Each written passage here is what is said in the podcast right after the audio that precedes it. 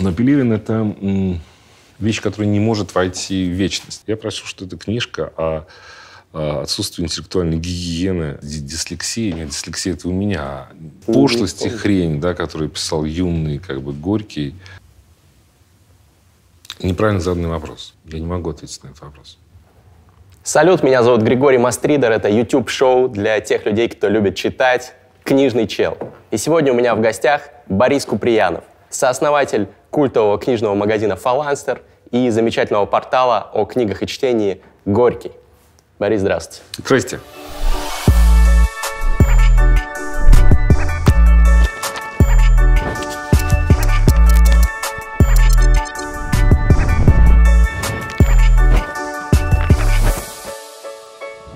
Сколько вы читаете книг примерно?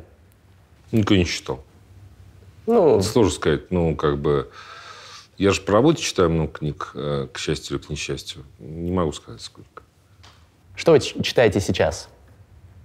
Ну, сейчас я читаю, по крайней мере, четыре книжки, совершенно разные. Какие-то книжки перечитываю. Сейчас я читаю а, только что вышедшую фантастическую книжку моего любимого архитектора Моисея Гилсберга «Жилище». Сейчас я читаю, а, извините, пожалуйста, а, Шолохова. Сейчас я читаю... Ну, перечитываете, я так понимаю. Нет, Впервые? не перечитываю. Какие-то вещи я не читал вообще. Я читаю как бы малую прозу, которую я не читал, конечно, в детстве совершенно. Сейчас я читаю первую редакцию, а, первую редакцию «Молодой гвардии» Фадеева. Сейчас я читаю, а, ну, достаточно известную книжку, которая мне нравится, Капустин, а, размышления, его размышления о революции. Так что я много, ну, еще читаю там 3-4 книжки, на которые я должен написать обзор. Параллельно читать несколько книг — это нормально? Абсолютно нормально. А как вы выбираете, какую книгу сейчас будете читать? Вот у вас есть Не несколько понимаю книг вопрос. начатых. Ну, то, что мне хочется читать в данный момент, то я читаю. Это совершенно не связанные вещи, как бы. Я не могу ответить на этот вопрос. Ну, то есть, э, как настроение, например, для Шолохова, и вы берете Шолохова. Настроения нет. Шолохова мне надо прочесть, когда мне соответствует мое состояние. Как бы Шолохова, я читаю Шолохова. Чтение это как бы не, не совсем развлечение для меня, поэтому как бы, ну, я, по крайней мере, так считаю. Ну, вы читаете для развлечения или только как работу это воспринимаете? Неправильно заданный вопрос. Чтение – это работа, то есть это действие какое-то серьезное. Но не значит, что я читаю только по работе. Это разные вещи. Развлечение, э, чтение развлечения, чтение работы, вопрос, правильно, вопрос поставлен некорректно. Потому что для кого-то, может быть, э, кто-то может получать массу приятных ощущений, неприятных ощущений, ощущений, вообще читает для того, чтобы что-то понять. Для него, может быть, приятно читать, э, не знаю, Кожева, а, книгу о Гекеле. да? И для Ну него да. это развлечение или не развлечение? Вообще, как бы деление на развлечение и развлечение, оно странно. Да? И как-то э, то, что сейчас все говорят о развлечениях, это странным образом. Я, мне сложно себе представить, а, я могу как бы представить человека, который читает Данте для удовольствия, но не могу представить себе человека, который читает Данте для развлечения. Что такое чтение для развлечения? Вот вы для развлечения что читаете? Ну, на самом деле, я могу и достаточно сложные для, ну, в понимании какого-то человека книгу читать для развлечения, потому что интеллектуальный челлендж — это, это удовольствие. Подождите, удовольствие вы сказали для развлечения. Вот какую вы книжку прошли для развлечения? Вот я Последнюю. сейчас перечитываю одну из своих любимых книг Гёделя Шербах для интеллектуального развлечения. Когда я ее первый раз читал, это была скорее работа, да, Дугласа Хофштаттера. Вот, сейчас э, я просто кайфую. Ну, давайте встречный вопрос. А в кино вы ходите, вы воспринимаете это Ну, тоже я как почти работу? не хожу, к несчастью. Я, я очень мало понимаю в кино и почти не хожу. Я дикий человек в этом плане. Ну, предположим, когда вы ходите в кино, как вы это воспринимаете? Ну, я последний раз в кино был, не знаю, полгода назад. Вот сейчас пойду в кино, потому что я прочел, что запустили э, в шоке на большой экран отреставрированный э, мой друг Иван Лапшин. Мне хочется посмотреть ее на широком экране. Я давно ее смотрел, чем в детстве в глубоком. И что это будет для вас? Для меня это будет, э, наверное, удовольствие. Но ни в коем случае не развлечение. Развлечение, э, как бы это очень странно. Надо сформулировать, что такое развлечение. Ну, для вас, то есть, развлечение — это что-то такое низменное, да? Я просто так сказал, почему. Как бы. А почему тогда Я так- люблю там хорошее красное сухое вино. Да, но я пью его для развлечения или для удовольствия? Для удовольствия. Ну, по мне, так это синонимичные, в принципе, слова. Нет, это совершенно разные понятия. Развлечение и удовольствие – понятия разные. Ну, ладно, оставим это, давайте не Хорошо. Ну, э, я просто употребляю в значении entertainment, да, вот англоязычного развлечения. И сейчас, ну, вы сами об этом говорили в некоторых интервью, что, да, э, в плане entertainment а, в плане развлечения книги проигрывают другим э, жанрам искусства, из-за этого чуть-чуть теряют э, в популярности, потому что какие-то другие жанры, они более, может быть, доступны, просты, и люди, например, ходят на какой-нибудь киноблокбастер вместо того, чтобы читать книгу, как они бы делали раньше. Наверное, да. Ну вот книга же, в принципе, вы не будете спорить с тем, что для многих людей Понятно, что есть люди, которые воспринимают чтение как работу, как э, рост над собой и так далее. Но многие люди, особенно раньше, когда... Смотрите, чтение — это какое-то действие, определенное действие, которое есть. Когда вы смотрите кино, да, какие вы испытываете, если вы не едите попкорн, предположим, в этот момент, да, какие вы осуществляете действия? Вы думаете над сюжетом. Вы думаете над сюжетом, думаете над фильмом, думаете над композицией этого фильма. Вы размышляете над фильмом. Ну да, иногда думаю над тем, как, какие приемы если вы, если вы приходите в кино и не думаете ни над чем, и не едите попкорн, что вы делаете? Ну, это невозможно, я не знаю, сплю тогда. Спите. Даже есть, когда сплю, я думаю, но говоря, я на фильмах не говоря, то есть какое-то какое действие, какая-то работа производится. Да? Если не производится какой-то работы, то это может быть, то у вас нет.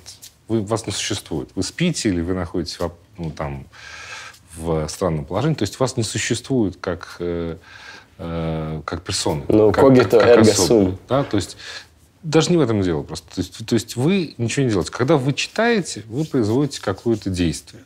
То, что я называю работой. Неправильно, кстати. Это на самом деле работа, но по-другому, как другое слово сформулировать.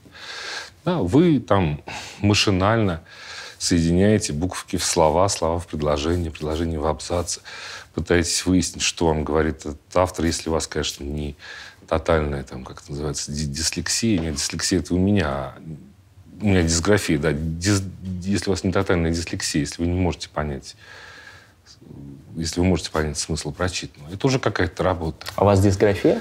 Да, я не грамотно пишу, я пишу с ошибками, с дикими. При том, что вы прочитали, наверное, многие тысячи книг. Ну, наверное, не многие странно. тысячи, какое-то количество. Ну, я пишу с ошибками, да. Есть люди, которые пишут с ошибками, я к ним отношусь. Понятно. Ну, то есть, вот я все-таки пытаюсь э, понять ваш тезис, вы считаете, что чтение отличается чем-то от кинематографа в этом плане?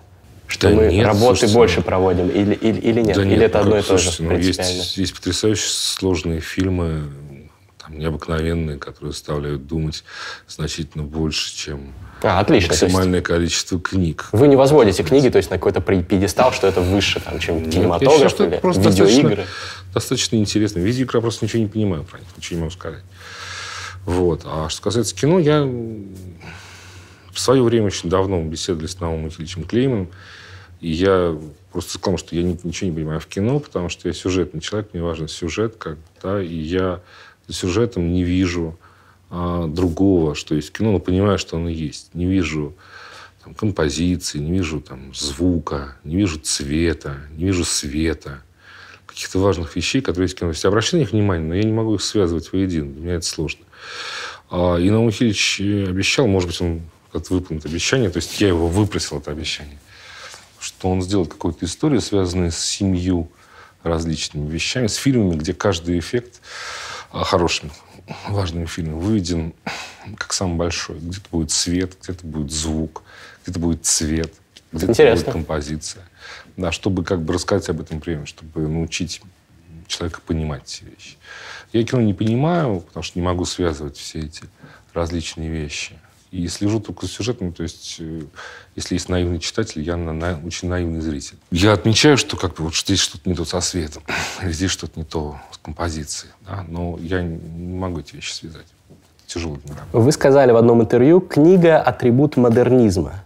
Конечно. Сейчас у нас э, постмодерн или даже метамодерн. Что метамодерн, я не знаю, простите. Что такое постмодерн тоже? А постмодерн – это, это состояние. Нельзя говорить, что у нас сейчас постмодерн. Постмодерн как раз это то, что то, чего не может быть. Нельзя сказать, вот сейчас постмодерн. Вот был модернизм, настал постмодернизм.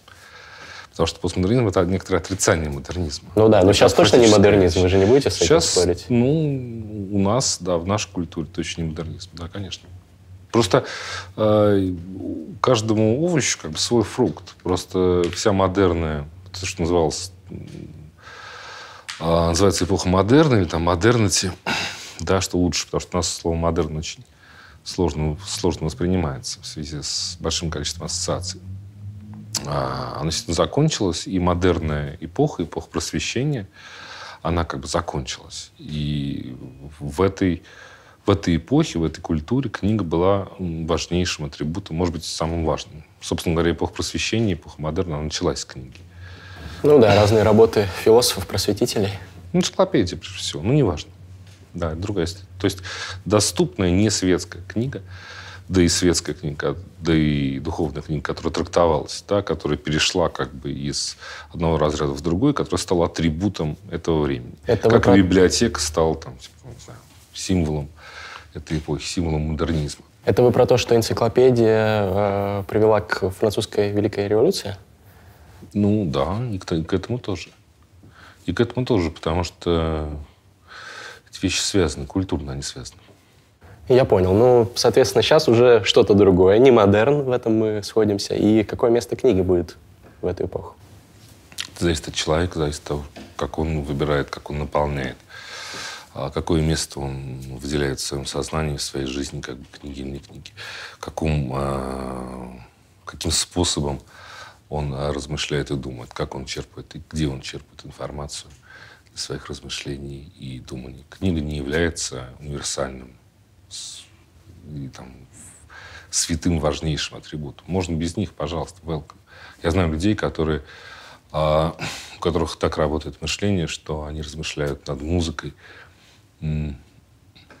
так же, как я, предположим, размышляю над написанным текстом.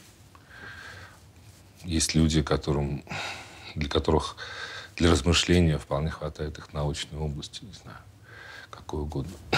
Вы не думаете, что книги, ну, если не полностью умрут, то останутся уделом узкой касты избранных интеллектуалов, игроков в бисер, которые, ну, такие олдфаги, если говорить современным языком, сидят, читают книги, а все остальные уже Ну, считаю, что прежде всего, если что-то умрет, то узкие касты какие-то. Неважно, кого, интеллектуалов, не интеллектуалов, это совершенно другая вещь. Книга достаточно универсальная вещь. Она э, проста, она функциональна, она э, важна для, для, для человека, для его, для его восприятия. Я думаю, что э, книга, конечно, может умереть, но она умрет вместе с тем человечеством, которого мы знаем. М, То есть прям настолько? Когда Ну, мы перестанем настолько, читать, мы перестанем быть людьми? Э, Нет, мы, когда перестанем быть людьми, перестанем читать. А, вот так. То есть постлюди в эпоху трансгуманизма условные будут Вы загружать говорите себе... много сложных слов, я их не понимаю, простите, как бы я человек диковатый, как да? Ну, Я уверен, что понимаете. Вот, а, и это связанные вещи, понимаете, сама, как бы, можно говорить о процедуре чтения, можно говорить о практике чтения, можно говорить о книгах как таковых, но просто высказывать, там, книги умрут, книги умирают, оно бессмысленно. Это как бы высказывание, как сегодня вышло солнце, да? но будет дождь. Дождь точно будет. Если не сегодня, то завтра, послезавтра или то после-послезавтра. Да? Но это не значит, что после дождя не будет солнца. Это высказывание ни о чем. То есть в, в таких как бы в таких словах и выражениях трудно рассуждать. Вы думаете, книга умрут, книга не умрут. Понимаете, как? Ну, скоро-скоро Земля налетит на небесную ось. Это разговор пикейных жилетов. Помните, как бы у Ильфа Петрова там, как там? А Чемберлинов голова. Да, Чемберлин голова. Да? Доедет как бы это колесо доказания или не доедет? Там, а до Москвы доедет или не доедет? Ну, Вот, вот в этом дело все. Мы когда говорим, как бы, книга умрет. Да, или там книга не умрет. Это высказывание, которое нельзя ни подтвердить, ни опровергнуть. Которому, в принципе, сказать-то нечего. Ну, кроме как э, просто поддержать светский разговор. Нет, ну, статистика показывает, что Какая? популярность э, чтения Какая среди статистика? молодежи, она Какая- намного какая меньше. статистика? Ну, давайте вот здесь будут сейчас ссылки, и в описании они тоже будут, на Нет, ну, разные исследования по поводу Какие чтения. исследования? Кто исследовал? Где привычек. исследовал? Когда Ну, исследовал? какой разные маркетинговые, статистические агентства. Марк- маркетинговые исследования оценивали что? Что они оценивали? Сколько человек читает, Сколько как, человек как, читает? э, как много процентов людей читали за последний месяц, брали в руки кни- Хорошо. книгу или электронную книгу, А неважно. с чем они сравнивают? С таким же исследованием Можно сравнить такое же исследование 20 30 лет назад. Например, 30 лет, ну, как бы не было 30 лет назад в России таких исследований, в принципе. И не могло быть. Ну, за рубежом наверняка Потому были. что не было маркетинговых исследований. Да, и за рубежом тоже очень сложно, как бы, потому что там маркетинговое исследование, оно не рассматривает, человек читает, не читает. Оно, можно сказать, покупает или не покупает книги. Когда человек спрашивает, ты читаешь книги? А человек, скорее всего, ответит, да, я читаю. Ну, Редкий понятно. скажет, По тиражам книг можно считать, то, что они упали сильно. Понятно, что кто-то По тиражам книг пиратит, тоже сложно, но... тоже сложно считать, потому что по тиражам книг э, там, на Западе читать, ну, наверное, можно, но есть же библиотеки, есть домашние библиотеки, есть накопленные, есть пиратство, которое такое же, как в России, есть везде. Ну, это можно подсчитать, сколько процентов, и сделать на это Можно посчитать, да. Мы, попробовали, мы пробовали в прошлом году с Володей Харитоновым, больше Володей Харитонов, чем я, хотя я как-то приватизировал эти подсчеты. Мы пытались посчитать, э, сколько какая есть возможность, точнее, сколько у человека есть возможности прочитать книг. Потому что мы не можем узнать, правду читает он или не читает. Сказать, сколько книг в библиотеках, сколько книг в открытом доступе, сколько книг э, там, в пиратском доступе. И что, посчитали? Сколько книг дома. Да, посчитали. Получается, что в России читают не очень много. Не очень много возможностей читать. Значительно меньше, чем в других странах. Но, в общем, этого никто не сомневался никогда. Почему? это так сейчас в России, в отличие от других стран? Потому что жизнь тяжелее. Ну, я думаю, что у нас жизнь не такая уж тяжелая, на большом счету. По разным причинам. Ну, во-первых, потому что в 91 году произошло такое мощнейшее разочарование в книжном, вообще в книжном знании, в книжных ценностях, с одной стороны. С другой стороны, после всплеска выхода неподцензурной литературы и то, что не издавалось в Советском Союзе, ни переводного, ни отечественного. А наступили 90-е годы, когда люди физически нужно было выживать. Ну, не до книг, да. Им было кому-то не до книг, кому-то, наоборот, очень до книг. Кто-то как бы пришел. В общем, это разочарование, оно к 2000 годам кристаллизовалось. Э, разочарование вообще в печатном слове. Да? А вот почему оно произошло? Вы говорите, в 91 году разочарование... А вы как думаете, почему оно произошло? Ну, то есть э, Советский Союз был основан на каких-то книгах, и из-за этого в них Конечно. было разочарование. Но Конечно. он же, были же и другие и книги, про- которые... Пропаганда была вся советская настроена на книгах и на текстах, да. И Советский Союз основан был, как бы там было несколько важ- важнейших книг, которые все, как бы, там, если не школьники, то студенты читали.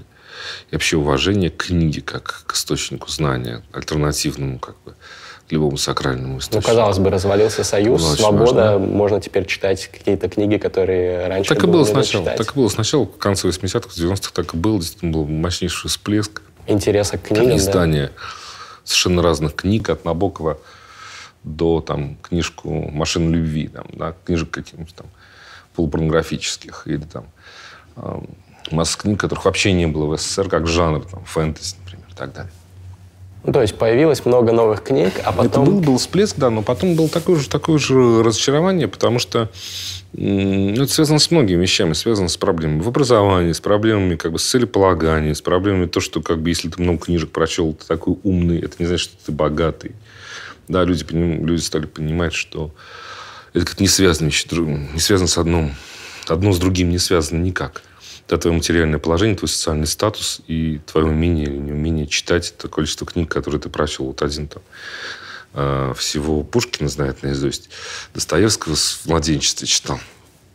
А другой вообще полуграмотный, как бы, и социальный статус у них культурный совершенно ну, культурный и финансовый совершенно разный. Ну, справедливости ради, сейчас многие миллиардеры вещи. читают много. Тот же Билл Гейтс, он еще и книжный блогер. Нам многие не читают ничего. То есть, как бы, я думаю, что это тоже такая, как бы, статистика. Ну, интересно, надо сделать, кстати, исследование. Читающие миллиардеры, они в среднем больше зарабатывают, чем не читающие. Мне Понимаете, кажется, вообще да. еще как бы выход непоцензурной литературы, как бы всей разом, одним махом, да, повлиял еще на десакрализацию книг, которая в советское время была такая, как бы выполняла некоторую сакральную роль, да. Я очень хорошо, что я ходил, ну, помню, что я ходил по переходу там в 90-е годы. Там продавалась одна и та же книжка, которая называлась «Машина любви». Я так ее не купил, не могу сказать, о чем она, да, но я как бы читал почему-то в сознании, прочитал название не как «Машина любви», а как «Машина любви».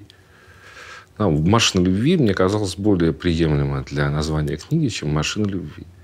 Это эротическое какое-то Ну, наверное, какое-то эротическое, я не в курсе. Вот. Но для того, что порнографическое, скорее всего, ну, неважно. вот. Поэтому это естественный процесс. То есть разочарование вообще как бы в печатном слове, разочарование в книгах, разочарование в смыслах. Да, когда в 90-х вышло очень, очень серьезное. А в 2000-х как бы выросло поколение, которое не очень хорошо понимает, что с этим делать. Ну, то есть можно было жить, не читая никаких книг вовсе. И при этом не быть там лузером, гопником и отстоем. Да, это стало не зашкварно. А до этого что, человека считали лузером, если он не читает книги?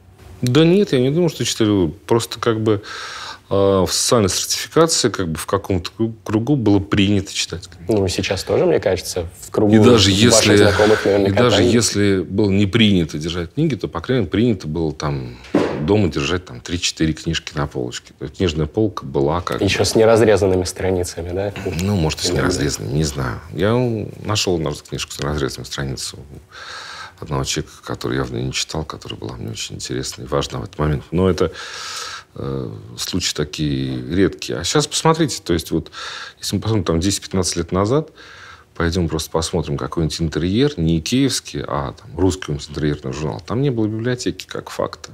Там не было места, где люди читают книги, где книги стоят. Ясно. Это нормально. При том, что в России очень мало людей ходят в библиотеки.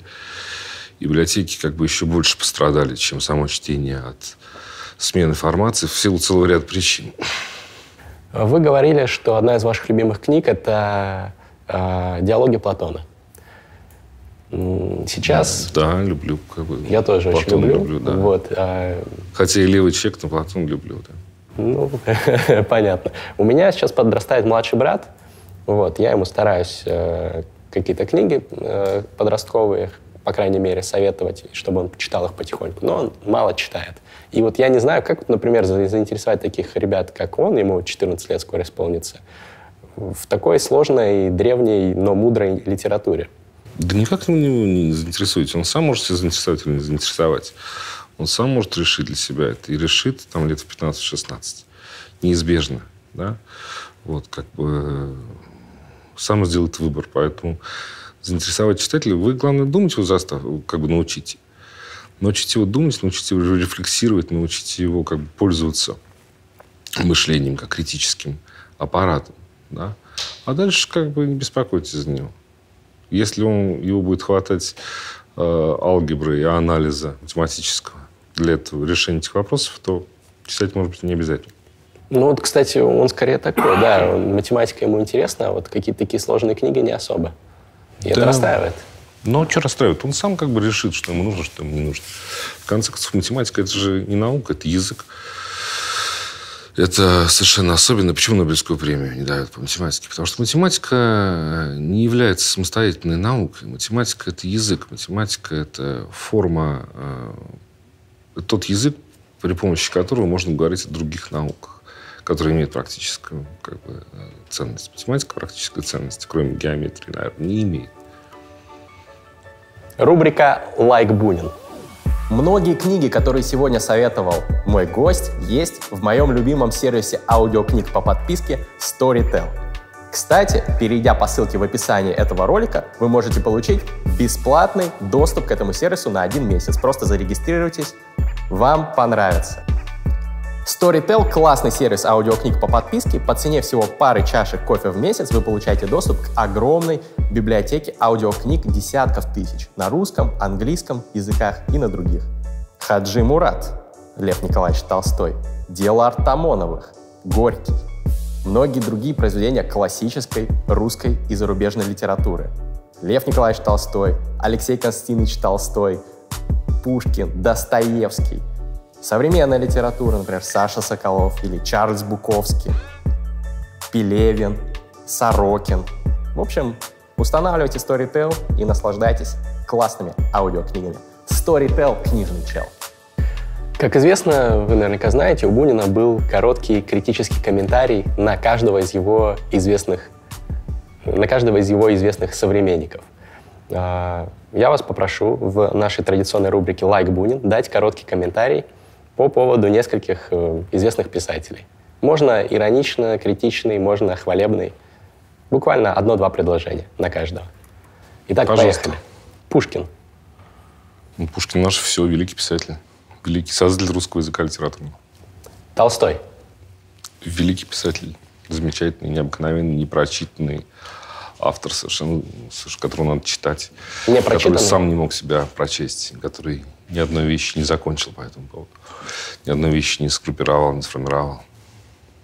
То есть э, вы про то, что некоторые произведения Толстого несправедливо обделены вниманием? Нет, его просто не умеют читать. Не умеют читать. Его просто не читают. Почему? И, ну, это не, не ко мне надо спросить. Просто не читают Толстого, потому что не пытаются, как, потому что он сложен, потому что не пытаются его анализировать, потому что он тяжел, потому что это очень большой объем, потому что люди не могут понять, что он хочет сказать и что он говорит.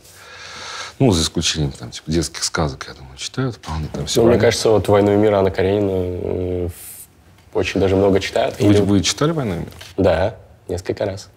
Ну, Давайте я поймаю, хотите легко, как не знаю давайте. военный мир. Ну, опишите мне, пожалуйста, танец Наташи Ростовой. Когда он происходит, почему и почему это одна из самых важнейших вещей мест Я- в романе, и кто на это смотрит, и кто на это реагирует.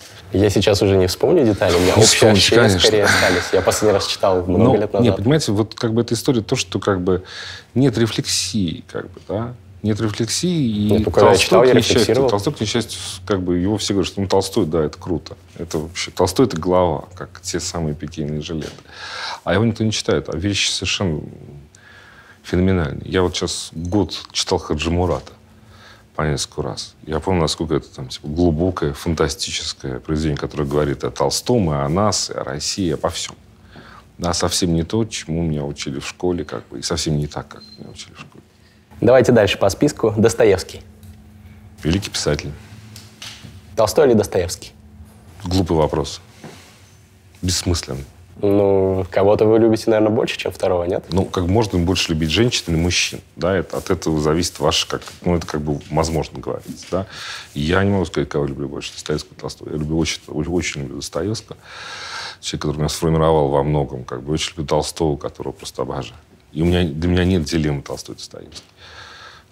Хемингуэй. Прекрасный писатель, замечательный.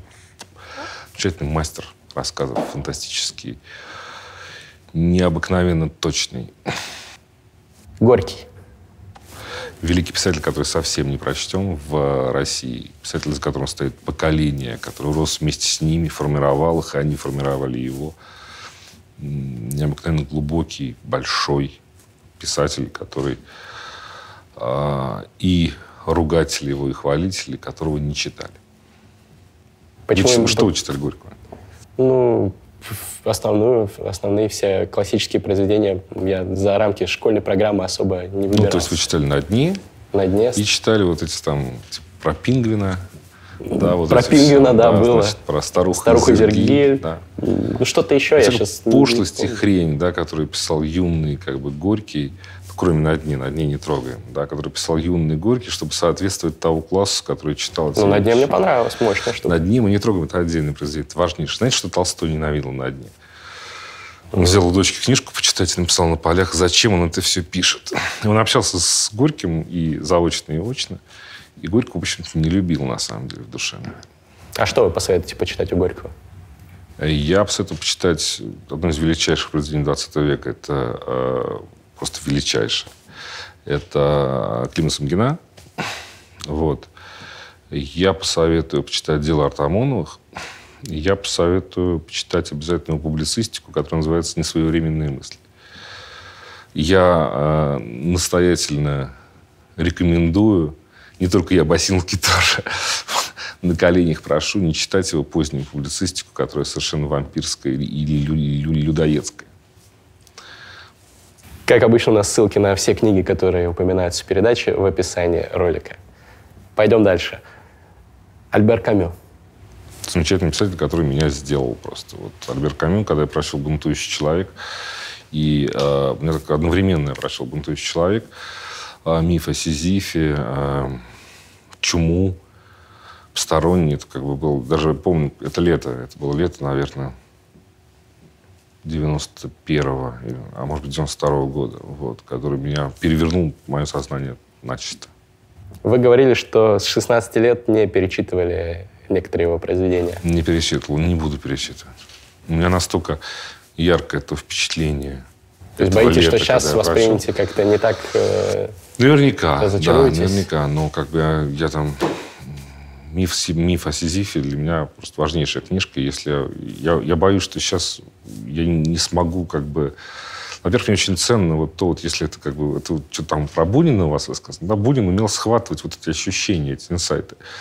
Ощущения, когда в вас вместе сводятся как бы ваши ощущения, там, там какая-то картинка, какое-то какое настроение. И все. Для меня вот как бы Камю связан с местом, с временем, с погодой, с моим внутренним как бы состоянием. Я очень боюсь это состояние не повторить. Лимонов великий русский писатель, которому мы обязаны очень-очень многим. Не было бы Лимонова, не было бы, не знаю, Буковский, там, не знаю, да Джойса не было. Есть, ну, то есть вы на русском языке огромных, не, да, огромное количество вещей, потому что когда вышел, я миллион об этом раз говорил, да, и готов ответить всем, когда вышла эта яичко, мы просто брали эту книжку и смотрели на нее, не понимали, что это может быть написано на бумаге. Ну, слом табу, то есть. Что это может быть, а, что можно писать об этом не только касается там, типа, секса и так далее, а насколько можно откровенно и искренне писать о себе и говорить, насколько можно как бы говорить о себе, насколько можно говорить о тех вещах, которые раньше были не приняты. Он замечательный поэт еще. И его стихи ранние, да и поздние, как бы совершенно необыкновенные, которые тоже не читают. Писатель Лимонов очень большой, и дай бог ему здоровья, наверное, может быть, из ныне живущих 3, 4, 5 писателей есть такого уровня. А назовите свой топ писателей ныне живущих, русских и зарубежных? Ну, зарубежных не возьмусь, как бы это сложно, а русских, э, я не могу сказать топ-писателей, потому что топ это значит, я выделяю каких-то лучших писателей, которые... Это любимые Любимые вами. мне, как бы, любимые мной, как бы, которых я считаю, которые, которые войдут там, типа, в учебники по литературе. Это вы спрашиваете? Да, давайте так. А которые я, любимые вами. Очень люблю и считаю, что просто гениальный писатель, человек, который лучше всего в наше время как бы сформулировал два таких писателя. Это Александр Терехов и э, Леонид Изифович. Леонид Изифович написал лучшую книжку про 90-е годы. Лучшую. Как называется? А, а, называется она «Жавли и карлики». Очень точные метафоры, он понял очень многое. А, там, Александр Терехов написал замечательную книжку «Каменный мост» и фантастическую книгу «Немцы», которую тоже не прочли. Но я не могу сказать, что это писатели вот the best, как бы там, там типа, из ныне живущих. Да? Хотя я уверен, что как бы вот «Журавли и карлики» это, может быть, единственное вообще упоминание о 90-х, которое существует, которое может быть. А Пелевин, э, например? Не, Пелевин это все, это такая ну, я Пелевина не знаю, я, как и все, наверное, люди моего поколения, наверное, отчасти вырос, как бы, да.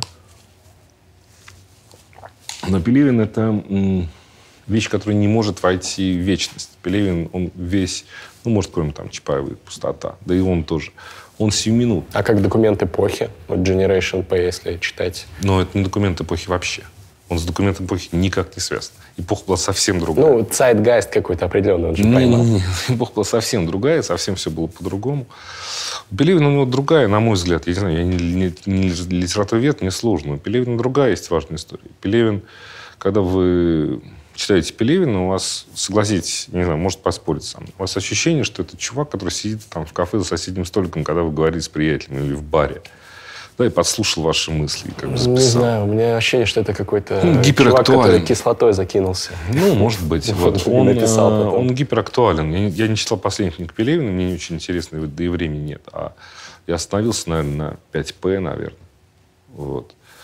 Я не всего его читал. Но то, что я читал, меня как бы меня радовало, восхищало, а потом раздражало ощущение актуальности он слишком актуален. Ну, это здесь я соглашусь, да. Поэтому Пелевин это как бы совершенно другая история. Если говорить вот прям топ-топ, как бы какой-то вот там слово дурацкое, писатели, которые будут читать позже, это, конечно, Лимонов, конечно, Саша Соколов. А Сорокин? А, Сорокин, наверное, Сорокин. Вы которые говорили... войдут в учебник литературы, скажем. Я которые понимаю, да. По Набоковскому критерию они много для литературы сделали. Набоковский критерий — это писатель хороший, если он э, войдет в историю, да? Нет, Набоковский критерий то, что если он изменил литературу, он как бы э, писатель с большой буквы. Если он не изменил литературу, он просто хороший писатель. Понятно. Ну, Набоков, э, наверное, по Набоковскому критерию проходит, да? Неизвестно. Не согласны? Нет, я просто... Ну, та же. Лолита, например, точно изменила литературу. Не знаю, может быть, я не, не специалист на Набокова, не знаю. Окей. Вы сказали, что после Бродского поэзии нет. Ну, это не только я сказал, я думаю, что таких, э, таких рассказчиков миллионы, Почему? я думаю, найдется. Почему тогда? Слушайте, это очень сложная тема. Я, опять же, не литературовед, я говорю какие-то вещи совершенно как бы совершенно страшные, дикие и очень неграмотные. Да? Это мое личное ощущение, что Бродский — это а, персонаж, который... У Лимонова, кстати, замечательное эссе про Бродского в книге «Мертвых», очень хорошее. Он его терпеть не может. Вот. Просто терпеть не может, потому что как бы была конкуренция некоторая, и он очень конкурентно его не любит. И он все про это говорит прямо сразу, открытым текстом, поэтому оно читается совершенно по-другому. Вот. Но если говорить о Бродском, то э, это редкое сочетание, когда э, один раз в миллион лет рождается гениальный Моцарт да, и Сальери, фантастически умный и расчетливый. И они сочетаются в одном человеке. Вот э, как бы Бродский это не просто смерть поэзии, а прежде всего еще смерть пушкинской поэзии, потому что он сочетает в себя и Моцарта, и Сальери. Сальери в том плане, что он... э, Который алгебру, гармонию добился- померил. Добился Нет, нет, успеха. а- алгебру, алгебру и гармонию поверил, как бы, да, то есть он как бы рассчитал, он расчетлив. А Моцарт, типа, как бы по Пушкину, совсем Ну да, расчетлив, напротив, как бы абсолютно чистый, чистый дар, чистый дух, как бы, да. Мне кажется, это скорее примета времени. Сейчас люди более прагматичны в среднем. Какого, то есть какого времени? Ну, Мы же- я имею в виду последних ста лет. Мы же с вами не в департаменте культуры правительства Москвы как бы работаем, который три года назад поздравил Бродского с э, э, юбилеем и пожелал ему долгих лет жизни. как. Серьезно? Да-да-да, вот когда был юбилей у него, там было такое Ну, какая кто-нибудь стажер какой-нибудь или стажерка. Наверное, вот. Значит, ну... Облажались. В общем, как бы Бродский это не наше время. Бродский совсем не наше время. Ну, не такая уж и большая разница. Я про то, что во времена Моцарта, наверное, чуть Слушайте, другие концы. когда, когда Бродский... Бродский Нобелевскую премию в каком году получил? 87 год. 87 год. То есть, вы понимаете, в 87 году не было электронных, электронной почты. Ну, была, но не была распространена. Ну, не было как-то в быту. Вы понимаете, да? Не было там, не знаю, Google переводчика точно не было. А то есть это вообще, вообще другая эпоха. Совсем. Почему все-таки вы считаете, что, ну да, действительно, Бродский был феноменально талантливым э, человеком, но почему вы в каком году родились? в 93-м? В 93-м. То есть а, вас с Бродским ничего не связано. Вы ни дня не жили в одной стране с Бродским. Вы жили на, на, на одном земном шаре некоторое время, да?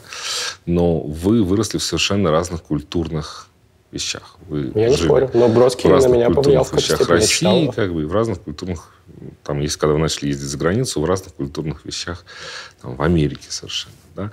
То есть Бродский не наш современник. Бродский для нас классик, безусловно. Ну да, в этом плане. Абсолютно Последний такой классик. классический поэт. Для нас, и- для нас и Соколов, между прочим, классик. Да и Лимонов для нас классик тоже, просто живой. Но а, то есть, это люди, которые сформировались совершенно по-другому, в другое время, которые по-другому мыслят, которые, которые помнят те вещи, которые вы не помните, и которые не знают тех вещей, которые вы знаете. Но будут же и новые понять. классики. Я не знаю, наверное, может быть.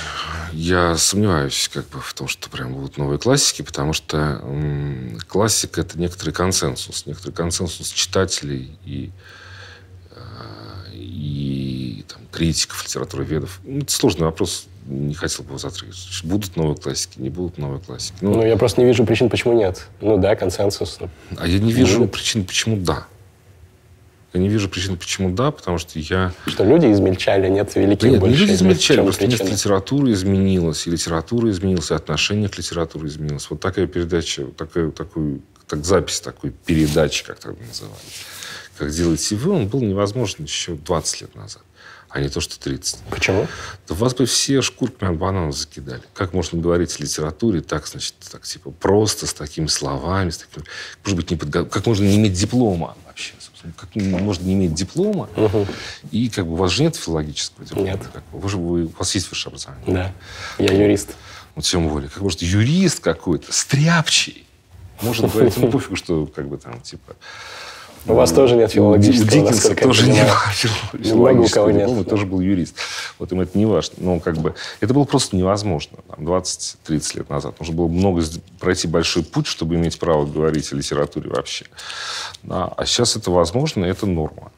Ну, кстати, все равно в комментариях на YouTube регулярно пишут, как так, вы тут материтесь, например, в своей передаче. Э, книжный чел, что за чел? Почему не человек? Это вы не уважаете литературу, что ли? Вот такие комментарии ну, бывают. Это говорят а... люди, которые читают меньше всего обычно, но это не важно. Книжный чел меня тоже раздражает название, мне не нравится. Не нравится? Нет, потому что совершенно как бы не очень понятно, о чем идет. Ну, это wordplay, э, книжный червь, книжный чел.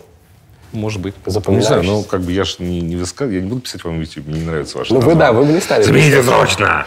Видите, как высокое, высокое а, метание мус. Я требую такое название. Не пойду в передачу «Книжный чел», пока не будет называться «Высокое метание мус». Пишите в комментариях, как переименовать передачу «Книжный чел». Это ваше Какие право, это, это ваше высказывание. Это ваше высказывание, понимаете? Ведь все, что связано с литературой, у нас, опять же, произошла такая странная трансформация. Это высказывание достаточно личное. Ваша передача – это ваше высказывание. Не важно, что я здесь скажу, а что скажет здесь Захар Прилепин, а что здесь скажет, там, не знаю, а, Галю Юзефович или там, Вера Пласкова, там, не знаю, кто у вас еще был.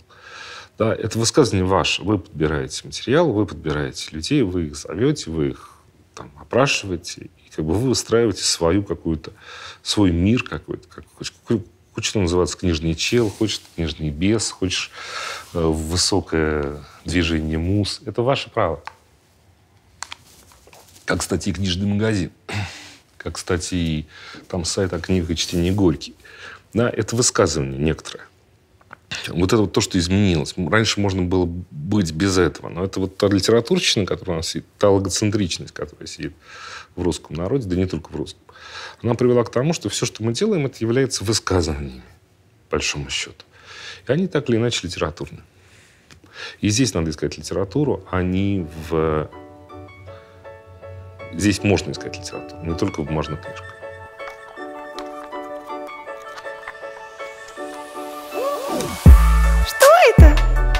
Это Patreon. Сервис, с помощью которого подписчики могут поддерживать своих любимых креаторов. Например, блогеров, музыкантов и так далее. Задонатив определенную сумму денег раз в месяц, вы получаете классные бонусы. Например, от 3 долларов в месяц вы получаете членство в закрытом телеграм-чате мастридеров, где сидят около 100 человек, классное сообщество, ребята со всего мира, Москва, Лондон, Киев, Сан-Франциско – Обсуждаем классные мастриды, делимся какими-то лайфхаками по биохакингу, рациональности и так далее. От 5 долларов в месяц вы получаете свое имя в титрах всех моих ютубовских проектов. От 10 долларов в месяц вы получаете доступ к эксклюзивному контенту на Патреоне. Это в том числе легендарные 420 подкастов, в том числе с Букером, с Форсайтом, со многими другими людьми еще будет. За 20 долларов в месяц вы получаете членство в книжном клубе Мастридера, ну то есть меня. Мы раз в месяц собираемся, обсуждаем классные книги. За 30 вы получаете классный мерч Фабума Гэнг нашей творческой тусовки. А за 50 вы сможете прийти на съемки и на записи моих подкастов и затусить вместе со мной и моей командой. Спасибо всем, кто поддерживает. Книжный чел. Топ ваших любимых книг. Ну, я сказал про Камю. Камю. Могу сказать про Селлинджера, могу сказать про Достоевского, могу сказать про Толстого. А могу сказать, не знаю, там, ну, про какую-нибудь там совсем какую-нибудь адскую дичь какую-нибудь. Какую? Которая меня повлияла. Ну, можно вспомнить сейчас, не знаю. Надо подумать. Не, ну, Бирн это не адская дичь, конечно. Ну, там, Бирн на меня повлиял очень, надо. Почтальон. Ну, как бы, то есть, ну, разные вещи. И потому что как бы, вы же еще можете вчитать в книгу все, что угодно вы можете получить информацию. Есть же такая теория мистическая, да, о том, что книги выбирают человека, а не человек книгу. Что во всех книгах все есть, а вы только выбираете те места, которые нужны. Ну, я не, не, не сторонник этой теории, но она является в определенных литературных кругах достаточно принятой. Интересно.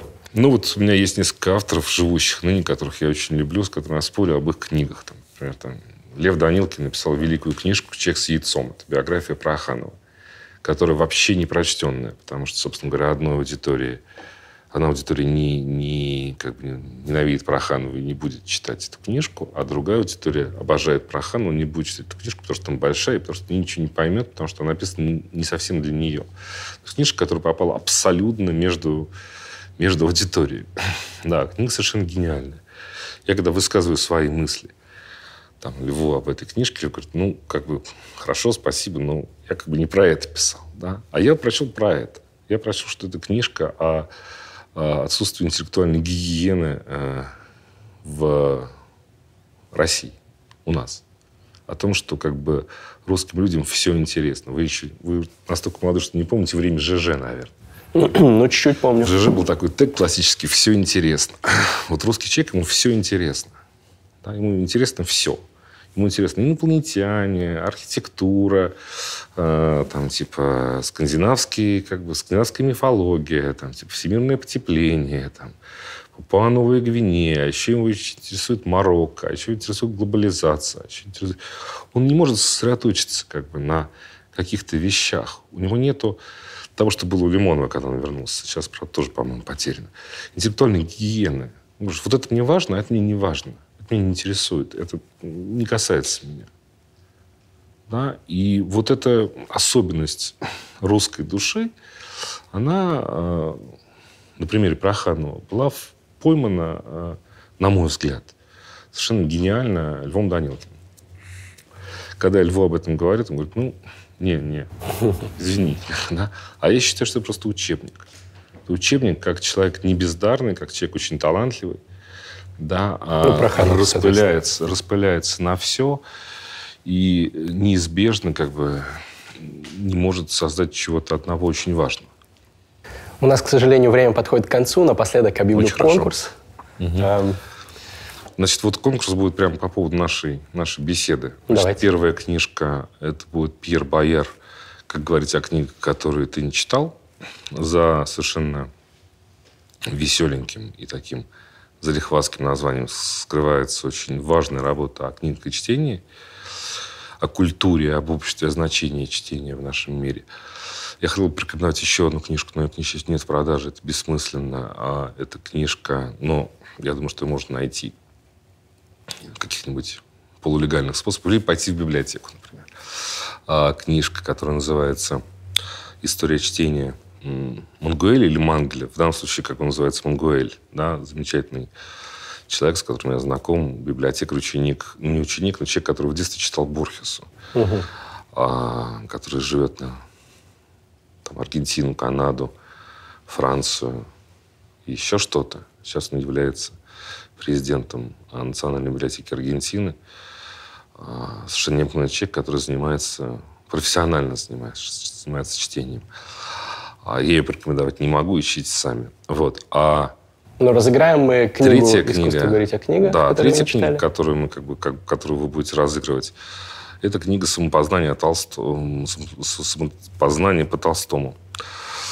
Э, Гроскоп, замечательная журналистская исследовательница, очень тонкая дама, которая как бы вдруг рассказывает, как читать Толстого не так, как вы привыкли читать Толстого и как э, из Толстого можно подчеркнуть значительно больше информации, чем э, из классических книг или не классических по самореализации и так далее. Отлично. Значит, книгу «Самопознание по Толстому» мы разыграем за лучший комментарий из рубрики «Лайк Бунин» про сегодняшнего гостя передачи. Как вам, Борис? Напишите про него что-нибудь, может быть, хвалебное, может быть, критичное. Самый интересный комментарий, который я отмечу, его автор получит эту книгу. А книгу «Как э, рассуждать о книгах, которые вы не читали» получит э, случайный подписчик или подписчица паблика Мастриды ВКонтакте. Подписывайтесь, там я советую классные разные тексты.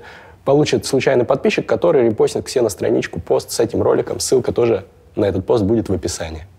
Борис, спасибо большое. Пожалуйста. Это была передача «Книжный чел». Подписывайтесь на канал, ставьте лайки, оставляйте комментарии. Увидимся в следующий четверг. Пока-пока. До свидания. Oh!